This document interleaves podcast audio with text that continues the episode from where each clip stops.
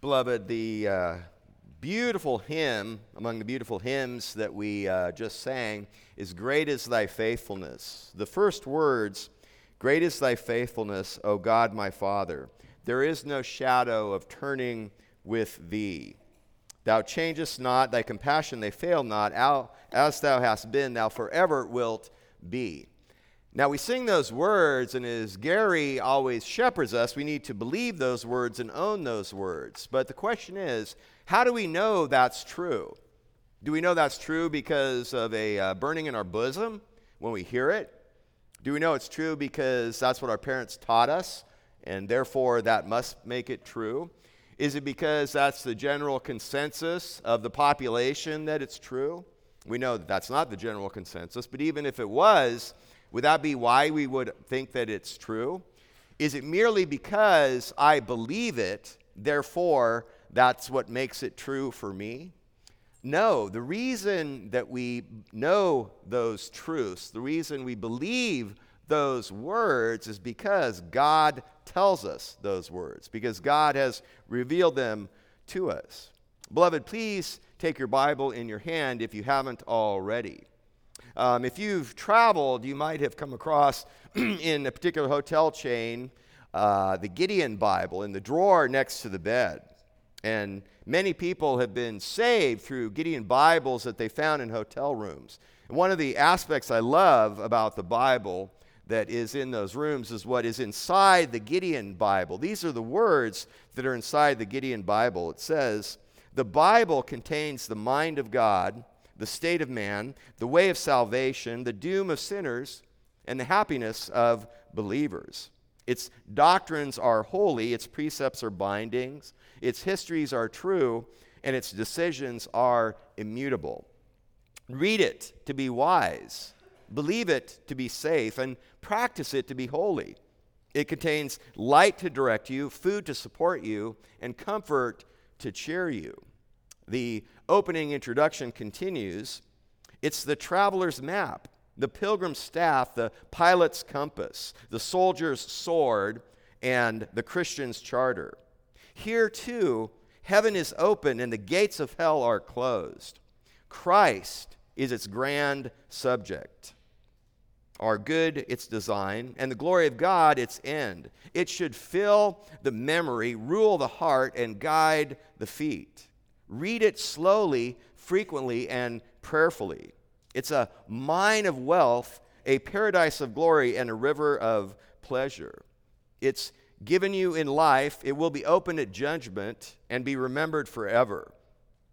It involves the highest responsibility, rewards the greatest labor, and will condemn all who trifle with its sacred contents. End quote. Another great statement was made by a 19th century Scottish preacher, Thomas Guthrie. He said, The Bible is an armory of heavenly weapons, a laboratory of infallible medicines, a mine of exhaustless wealth. It's a guidebook for every road, a chart for every sea, a medicine for every malady, and a balm for every wound. Rob us of our Bible, and our sky has lost its sun. Well, beloved, now please open the Bible that's in your hand to Ephesians chapter 6, verses 10 through 17, as we are getting towards the end of our expositional journey through Paul's letter to the church in Ephesus. Through this epistle to the Ephesians, we find ourselves towards the end of the letter in chapter 6 and verses 10 through 17, where Paul describes the war we wage and the armor we wear. He has told us and will tell us, I'm going to read verses 10 through 17. Our verse this morning is actually half a verse, it's the sixth and final piece of the armor at the end of verse 17. I'm going to read verses 10 through 17, and we will see, if we haven't heard already, that Paul in verse 12 tells us that this war that we wage is not a physical battle against flesh and blood. It is a spiritual battle against the devil, against rulers and powers and the world forces of this darkness and the spiritual forces of wickedness in the heavenly places. And when we think of the enemy whom we are fighting. We should understand that his tactics, his strategy hasn't changed as it's gone through the channels of time, all the way from the Garden of Eden. The fundamental element, the fundamental tactic that the enemy brings towards us is to compromise the Word of God. And this is why, beloved, we need for this spiritual combat in which we are engaged, we need God forged, God furnished armor. Beloved, listen as I read verses 10 through 17 of Ephesians chapter 6.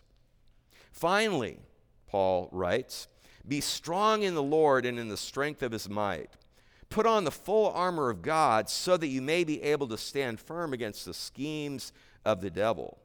For our struggle is not against flesh and blood, but against the rulers, against the powers, against the world forces of this darkness, against the spiritual forces of wickedness in the heavenly places. Therefore, take up the full armor of God so that you may be able to resist in the evil day.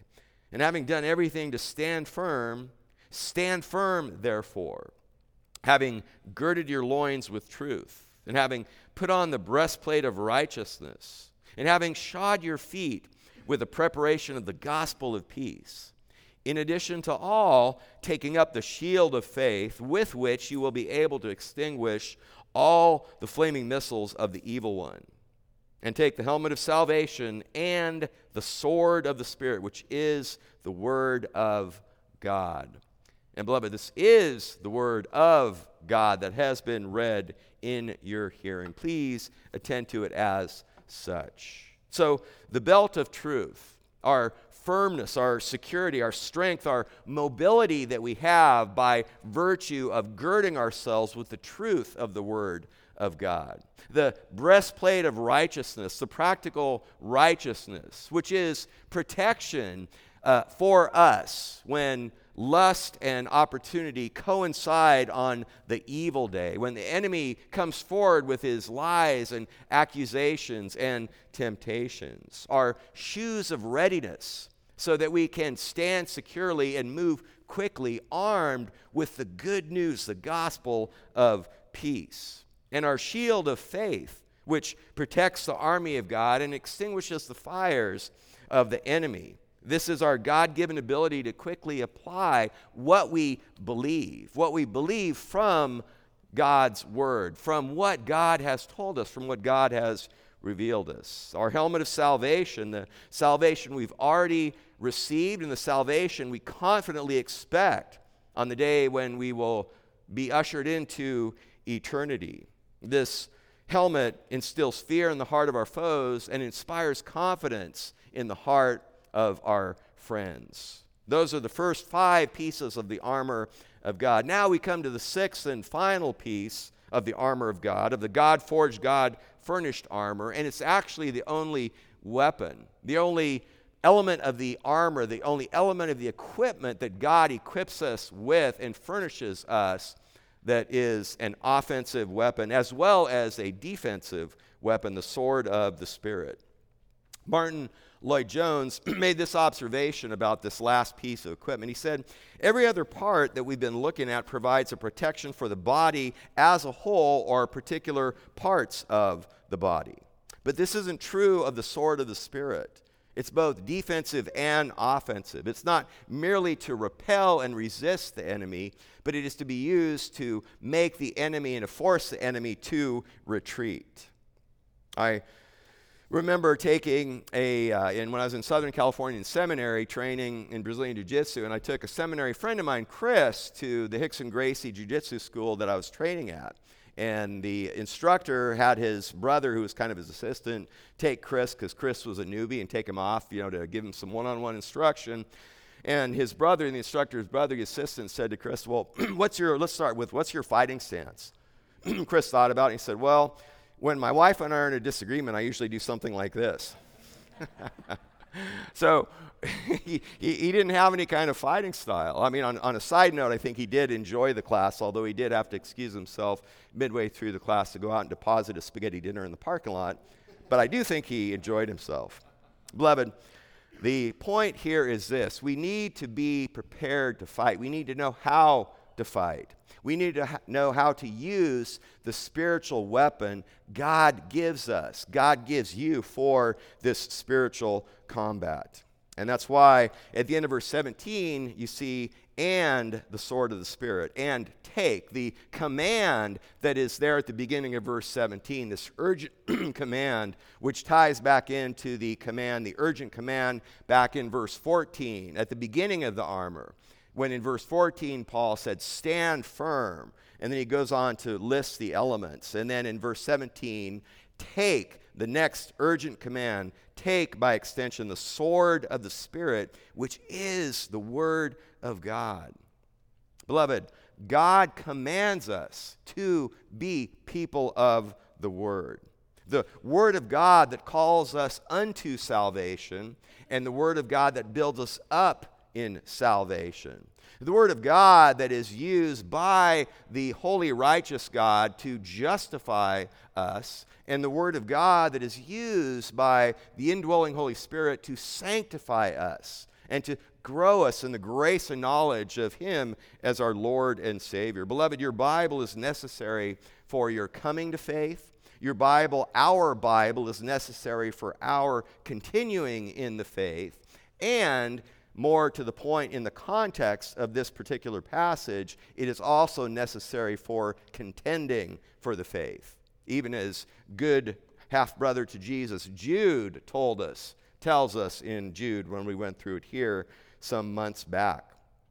Beloved, first notice this the Word of God, your sword, cuts profoundly. This is its utility, its usefulness. It pierces deeply. We know the physical sword can sever limb from body. The physical sword can pierce into the heart. It can divide even bone from marrow, joint from marrow. But what we have here in verse 17 when he says, and the sword, this is a, there's two different swords that people would understand in Rome. There was a large broadsword, the kind of sword that you'd have to hold with two hands. It could be three to four feet in length, and you'd have to swing it like a baseball bat, although skilled swordsmen would have much more agility than that. That's not the kind of sword that Paul is talking about here. He's talking about a smaller sword, a sword that can be anywhere from maybe 8 to 10 inches up to 18 inches. It would be held by one hand, and this was the standard primary weapon of a Roman soldier.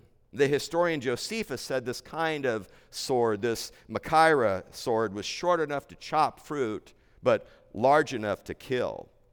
In to give you an idea, in the Greek translation of the Old Testament in the Septuagint, in Genesis 22, when God commanded Abraham to take his son Isaac up to the mountain to sacrifice, uh, to God, which of course God prevented him from the time or at the point when he did that. But when God commanded Abraham in Genesis 22, verse 6, you'll read the words that Abraham took the wood of the burnt offering and laid it on Isaac, his son, and he took in his hand the fire and the knife. It's the same word used here. So it's a short sword that the Roman soldier would use for close hand to hand combat. Um, if you were here as we've been going through the different elements, we understand that being part, we are given these commands individually, but we understand that we are fighting this battle not by ourselves. So, at a large scale, this spiritual war is not mano a mano, it's not a one on one war, but the individual battle, the individual skirmishes. In the context here, your sword fight as a sword man or a sword woman is mano a mano. And you and I need to know how to use it. Beloved, your sword cuts profoundly, it pierces deeply. A companion verse to Genesis 6, verse 17. Here, the second part of it is Hebrews 4, verse 12, where the author of Hebrews writes, the, writes these well known words. He says, The Word of God is living and active and sharper than any two edged sword, and piercing as far as the division of soul and spirit, of both joints and marrow, and able to judge the thoughts and intentions of the heart. Beloved, the spiritual point of the Apostle Paul in Ephesians. And the spiritual point of the author of Hebrews there is that there's nothing so concealed that the sword of the Spirit can't reveal. There's nothing so hidden deeply or hidden so deeply that the Word of God can't uncover and bring to the light of day. That is the point. And, beloved, it is the Word of God described as a sword of the Spirit. Steve Lawson, I love what he said. He said, The Word of God is a sword that pierces, it's not a q tip that tickles. No, it's a sword that pierces. Beloved, your Bible spawns conviction and conversion. It gives birth, it engenders conviction and conversion. It brings consolation to the repentant, and it brings condemnation to the unrepentant. It is the Word of God, the sword of the Spirit. And this sword, it was the same sword given to different soldiers. They may be little soldier, big soldier, strong, weak, whatever the same sword was given to the soldier, so also the same sword of the Spirit is given to every child of God. It is suitable for every day, every age, every situation, and every man. There's no other book written by man that is like this. There's a 1921 Genesis to Revelation Bible course written by a man named William Groom, and this is what he said about the Bible. He said, These are words written by kings, by emperors, by princes, by poets, sages, philosophers, fishermen, statesmen, by men learned in the wisdom of Egypt, educated in the schools of Babylon, and trained at the feet of rabbis in Jerusalem. This book was written by men in exile, in the desert, in shepherds' tents, in green pastures, and beside still waters. Among its authors, we find a tax gatherer, a herdsman, a gatherer of sycamore fruit. We find poor men, rich men, statesmen, preachers, captains, legislators, judges, and exiles. And he finishes, and behind every word is the divine author, God Himself. And yet, it's the same weapon. You have the same weapon that Jesus used in the wilderness in his mano a mano combat against the devil. You have the same weapon that Peter, the apostle, the leader of the apostles, wielded on Pentecost. Some of us here have been saved for a very long time. Some of us are brand new Christians. Some among us are very intelligent. Some, uh, some of us are very simple. Some of us come from generations of solid believers. Some of us are like a brand plucked from the fire as a sole believer, plucked out of a household and a family and generations of unbelievers. But it's the same sword for every man, for every woman, for any length of time that you've been a believer. It's the same sword. That's why Paul Washer, I love his statement. He said, I don't preach one gospel to one group of people and then another gospel to another group of people because all men are the same. The God I preach is the same, and the gospel they need is the same. Beloved, the sword of the Spirit that you have in your hands cuts profoundly. Secondly, your sword that God has given you wields powerfully. So you have the utility of the book, and you have the authority and the veracity of the book because it is a book written by men, but it is not a book that is merely written by men. John MacArthur said, We have a sword that is not forged in human anvils or tempered in earthly fires. We have a spiritual sword of divine origin. Beloved, here in Ephesians 6, verse 17, the sword of the Spirit is spirit, the sword is spirit originated, it's spirit enabled, and it's spirit taught. Your sword wields powerfully because it comes from God Himself. That's why He says the sword of the Spirit. Now, just a note here, as we've been going through these pieces of armor, these pieces of equipment, we saw earlier that Paul identified the breastplate as righteousness, the shield as faith, the helmet as salvation.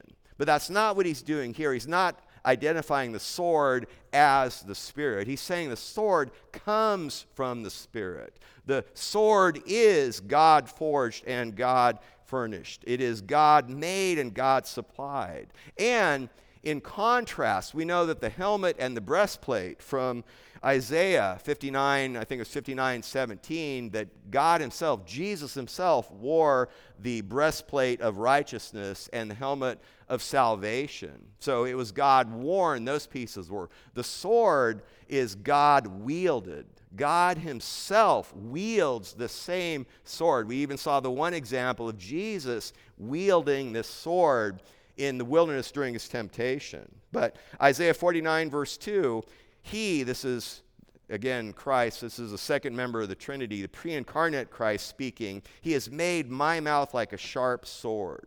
Or Hosea 6, verse 5, God speaking says, I have slain them by the words of my mouth. Or in anticipation of the return of Christ, when Christ will come not as a lamb to be slain, but as a lion to slay. Revelation 19, verse 15, from his mouth comes a sharp sword, so that with it he may smite the nations. So, this weapon that God gives you is God made, God supplied, and God wielded. Beloved, your sword is as strong and as pure as God who made it. Your word is as strong and as pure as God who wrote it. That's why Paul, when writing to Timothy, 2 Timothy 3, verse 16, all scripture is inspired by God. All scripture is theopneustos. Literally, all scripture is God breathed. God breathed out these words. These words that were written by Paul, that were written by David, that were written by Moses, by Matthew, Mark, Luke, and John, and the author of Hebrews. They were written by men with their vocabulary, with their background as king or as peasant or as shepherd, from a palace or from the desert. They were written, these words were written by men and they were written by God. The authors of Scripture were superintended by the Holy Spirit so that these words are inspired, not in our kind of normal, kind of watered down understanding of the word inspire inspired, but in the original intent, they were God breathed. God breathed. And the same word breath is the same root word, even of spirit as well. Beloved, the Word of God does the work of God in the child of God by the Spirit of God. That's why Paul here says the sword of the Spirit. And the Holy Spirit does his work cum verbum, verbum, per verbum, but never sine verbum. The Holy Spirit does, hang with me, the Holy Spirit does his work with the Word of God, according to the Word of God, but never separate or apart from the Word of God. And again, that's why it is the sword of the Spirit. And this sword, because it comes from, it's enabled by, it's empowered by the Spirit, it is powerful. It's powerful. Charles Hodge said this the only offensive weapon of the Christian is the sword of the Spirit. That is the Word of God. It's that which God has spoken, His Word, the Bible. It's sharper than any two edged sword. It's the wisdom of God and the power of God. It has a self evidencing light. It commends itself to reason and to conscience. It has the power not only of truth, but of divine truth. It puts to flight all the powers of darkness. The Christian finds this to be true in his individual experience. It dissipates doubts, it drives away fear, it delivers him from the power of Satan. End quote. Beloved, you know that greater is he who is in you than he who is in the world. The indwelling Holy Spirit within you is greater than he who is in the world. The devil is fearsome, he is mighty, he is powerful, but he is infinitely less than God who dwells within you. and also what you hold in your hands is also greater than he who is in the world. That is the power, the powerful wielding of the sword that you have at your fingertips when you take the Word of God, when you understand the Word of God, when you use the Word of God. That's why the Apostle Paul, when he wrote to the Corinthian church in his second uh, Corinthians letter, chapter 10, verse 3, he says, Though we walk in the flesh, we do not war according to the flesh. For the weapons of our warfare are not of the flesh, but divinely powerful for the destruction of fortresses. And what fortresses, Paul, do you mean? Well, he answers in verse 5. He says, We are destroying speculations and every lofty thing raised up against the knowledge of God. And that's kind of going out from us. And we are taking every thought captive to the obedience of Christ. That's coming in on us. So, the spiritual war that we fight in the context in Ephesians, it's against the devil and his minions. But we also know the greatest battle for an individual Christian is not against the spiritual forces which are real and out there, but against this body of death that we are still trapped in, against the flesh that we wait to be freed from when we enter into God's presence in heaven forever and ever. But in the meantime, we take every thought captive, every accusation, every lie, every temptation, we take and bind it with the fetters of the Word of God for our victory and our joy and our worship of God. Beloved, the power is in the Word. That's why you won't hear endless personal stories from this pulpit. You won't hear comedy routines from this pulpit. Uh, in the membership class, uh, there was the last membership class, so I went at the end, like every elder goes at the end of a class. I do the last one, and we're having time of fellowship. And somebody in the class said, You know, I think you're really funny. Um, I think we immediately expelled him from the membership process, but. Beloved, the awesome responsibility that you have being a swordsman of God, a swordswoman of God, should always humble you, but never paralyze you. It should humble but not paralyze. There's a story in the context of the power of the Word of God. There's a story in the biography of George Whitefield. George Whitefield was uh, one of the greatest preachers, uh, at least in the English language, in 18th century England. Even here in America, he came and preached here as well about a man named John Thorpe. Uh, John Thorpe was a bitter opponent of Whitefield. He was part of something that was called the Hellfire Club. The Hellfire Club was a group of upper echelon, higher society pagans who absolutely despised Christianity in England and, and in Ireland in the 18th century. They would gather, the thugs would gather in mobs to commit open acts of deliberate public blasphemy. They would meet in private to commit acts of gross immorality, and they reveled in all kinds of wickedness. And again, absolutely hated Christianity. And because of that, they hated Whitefield and his preaching. Mockery followed Whitefield everywhere he went. You may not know this, but uh, Whitefield was severely cross eyed. And they would use that. His enemies would mock his physical appearance. Uh, but wherever Whitefield went, these thugs or other people that would mock him, he would accept that magnanimously and courageously and just continue to preach the Word of God. And God used the Word preached through Whitefield to save countless numbers of souls. But there were these thugs, the members of the Hellfire Club, that opposed him. In one particular case, when Whitefield came to the town of Rotherham in central England, John Thorpe and his gang of thugs decided to make a burlesque of Whitefield's ministry in a pub at night. And they were drinking and laughing and making fun of Whitefield. And somebody suggested the idea that they have a contest to see who could do the best job of mocking and imitating Whitefield. And so they drew lots, and four people got lots, or at least stepped forward. Maybe they volunteered, I'm not sure, to do this mocking. John Thorpe was one. In fact, he was the last one. So he heard the first three. And everything was Nothing, I should say, nothing was sacred. Everything was blasphemy, foul language, and base immorality. It flowed freely. They were all laughing hysterically. And when Thorpe's turn came, he stood in the center of the pub, crossed his eyes, and then when the laughing died down, began to preach. And what happened was for each of the contestants, they say, okay, well, we'll just take the Bible, we'll open it up, and wherever it falls, you imitate and mock Whitefield by that passage. And when Thorpe's came turn, the Bible was open by happenstance with quotes to Luke chapter 13, and Thorpe's eyes immediately came down to verse 3, which says, Unless you repent, you will all likewise perish. Thorpe began to read the text aloud, fully intending to deliver a message mocking Whitefield's style with his cross eyed. But as soon as he read the text aloud, Whitefield's biographer later on wrote about what happened. Thorpe's mind was affected in a very extraordinary manner.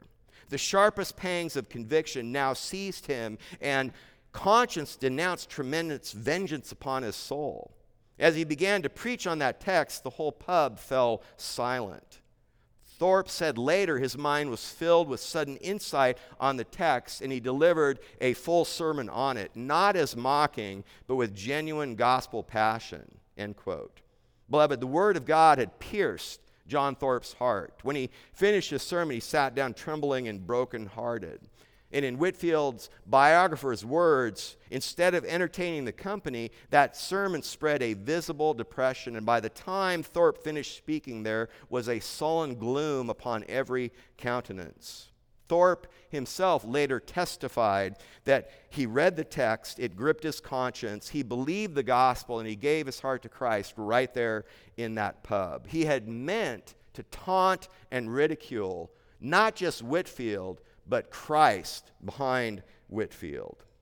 But the power of the Word of God penetrated his soul and cut him to the heart. By the way, the epilogue is he became a powerful preacher and an effective evangelist and even accompanied Whitefield on many of his journeys as well. And in particular, because Thorpe knew the power of the Word of God to penetrate hardened hearts. Beloved, the Word of God wields powerfully. Your commanding officer has given you your sword. You don't have the option to say, you know what, I think I'm going to poke them with my butter knife instead of cutting them with my sword. That's not an option. There's a third truth here, beloved. The sword cuts profoundly, it wields powerfully, and it adjudicates precisely. It judges precisely. You can apply it. You must, we must apply it with precision. So we move from the utility and the authority and veracity of the Word of God to the perspicuity or the clarity of the Word of God. The sword of the Spirit, and then he finishes, which is the Word of God. Beloved, it has been said rightly that the first and most fundamental way that God showed his love for us and blessed us after creating us, Adam and Eve in the Garden of Eden, was speaking to us. The first and most fundamental way that God demonstrated his love for Adam and Eve after creating them was speaking to them. You see, this may be some 6,000 plus years later, but we still don't know God. We can't come to know God by investigation. We need revelation. We need God to speak to us. And God has and does speak to us solely in the pages of Scripture. That's why God said through Moses, in Deuteronomy 8, verse 3, man doesn't live by bread alone, but by everything that proceeds out of the mouth of the Lord.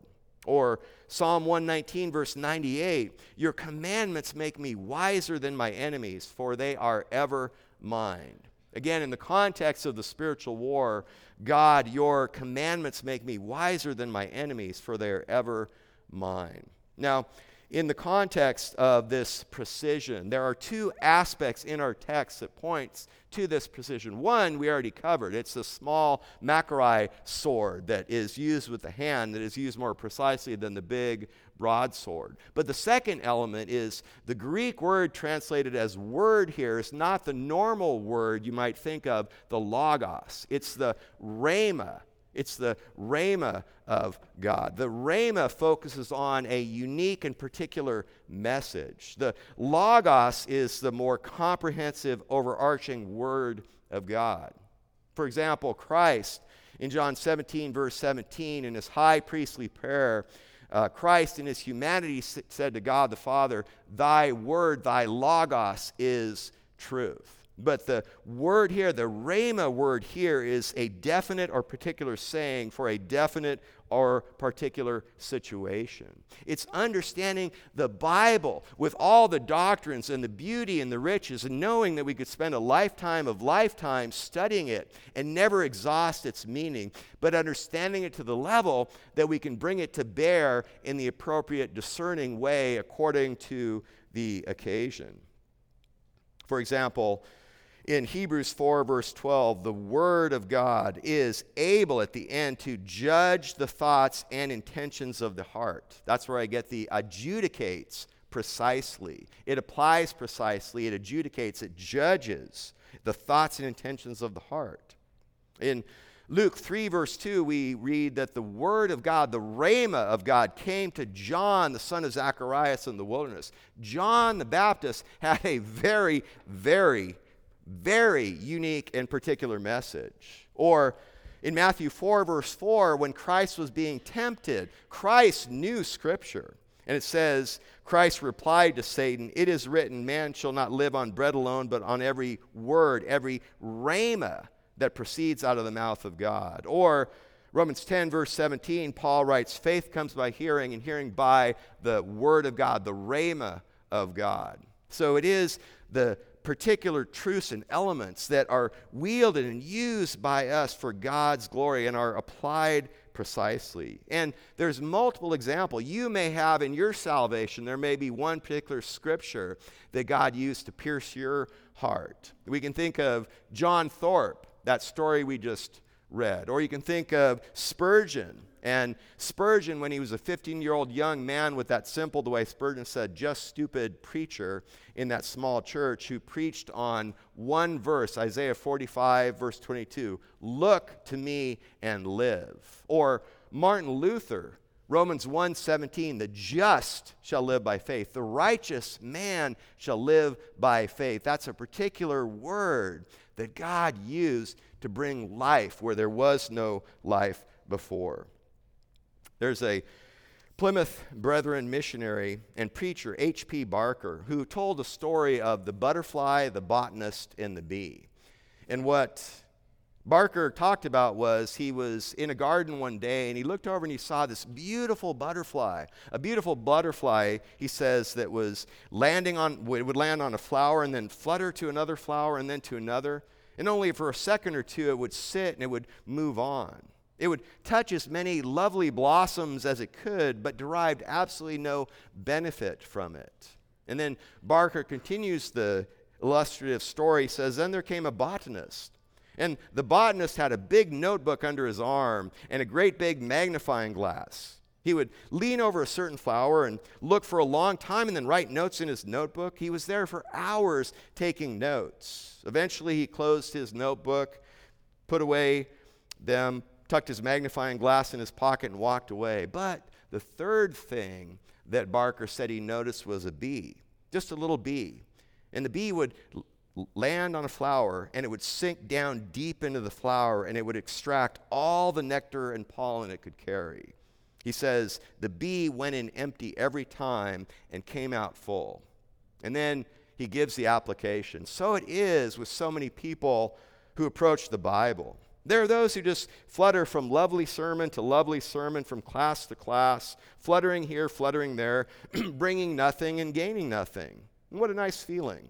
Then there are the spiritual botanists who take copious notes, who make sure all the vowel pointings are correct but they don't have the capacity to draw anything out of the flower because it's just pure academics. Then there are the spiritual bees who draw out of every precious flower all that is there to make the honey that makes them so blessed to those around them.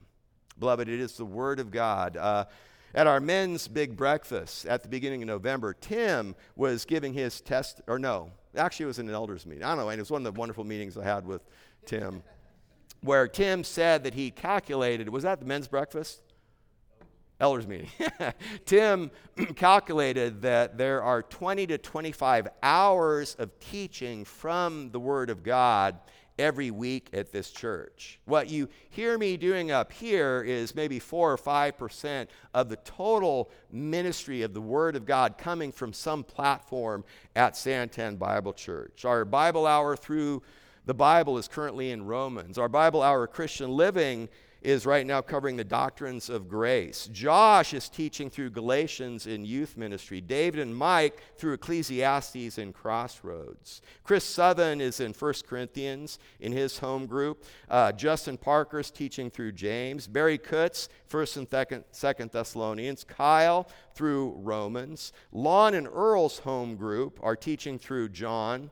The men's midweek Thursday morning Bible study, Scott leads us through John. The Generations Outreach, our godly men that go to the Generations Retirement Home in Agritopia, are preaching verse by verse through First John right now. Thank you. I had that in my notes. And then Earl, in our wonderful new uh, I don't know what you call it, the, the, more, wit, the more wise and, and, and more godly, more mature believers, uh, Earl is leading them through Philippians. You have Brent's Young Married Home Group, Scott's Sermon Review Home Group, Men's Big Breakfast Table Talk, Women's Ministry, Children's Ministry classes, and the list goes on. Beloved, the Word of God is powerful and it adjudicates precisely. We apply it with precision. And God will show you how to use it as the occasion demands. Lastly, the word, the sword, cuts profoundly, it wields powerfully, it adjudicates precisely. Lastly, it quickens permanently. It quickens permanently. We move from the utility, the authority, the veracity, the perspicuity and clarity to the vitality of the Word of God. This is not a dead letter, this is a living Word. It gives life. Beloved, the Word of God is an invasive power, it gets inside of us. The Word of God shines like a spotlight into even the dark recesses of our heart. That's why in Hebrews 4:12 we read earlier in the New American Standard, the word of God is living and active. Or as King Jim would put it, the word of God is quick and powerful. Beloved, the Bible renews the heart by giving life to the spiritually dead. That's why here in Ephesians, back in chapter 2, verse 5, Paul says, God made us alive together with Christ. Or, again, the way the King James would put it, God hath quickened us together with Christ. That was an old meaning of the English word quicken to give life to, to enliven, to vivify. Beloved, the vitality of the Bible is eternal and abiding. Hence, that's why this sword that you have in your hand quickens permanently, is the point. And the beautiful hymn that we sang earlier, and can it be? As perhaps if you were doing what we would encourage you to do, of looking at the devotional guide that was given to you last Sunday and going through the words and making them your own, even coming into here, you come across the stanza, or actually, we're going to sing And Can It Be coming up. Thank you. Uh, we, we will come across, we will sing these words. Long my imprisoned spirit lay, fast bound in sin and nature's night.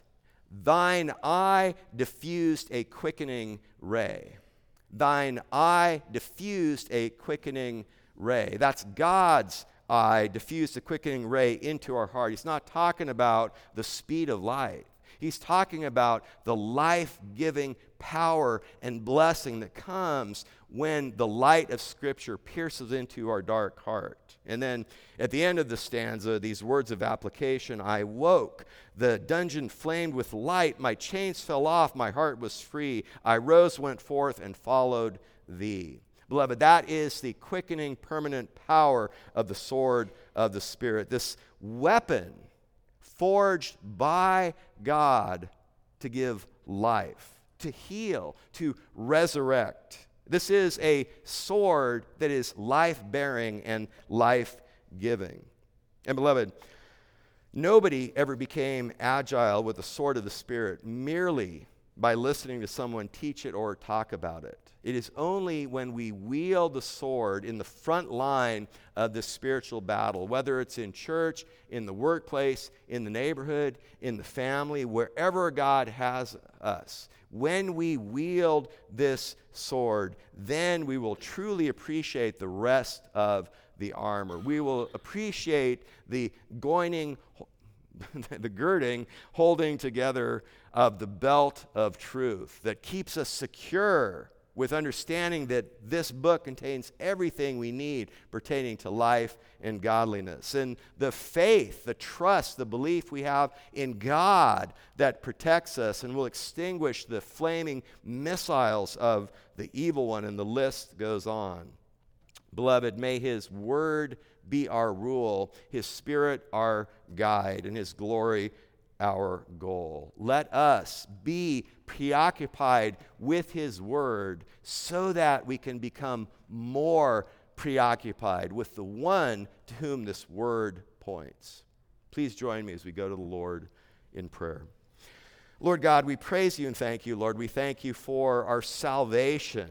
We thank you, God, that you have saved us. You are saving us even from the power of sin. And we have your promise of our future deliverance into your presence because you tell us all these great truths, all these great doctrines, all these great measures of spiritual balm on our wounded hearts and soul for your glory, for our joy and for our equipping for this battle. And we pray, Lord God, that even as there are any here this morning or listening or watching or even later that aren't trusting in you, Lord Jesus, alone by faith alone. We pray, Lord God, that you would draw them to yourself. And we know that you use your word. Faith comes by hearing, and hearing by the Word of God. Lord, we pray that you would adopt them into your family, that they would repent of their sin and trust in you. And it is for your glory and for your honor, Lord Jesus, that we pray all these things. And all your children say, Amen.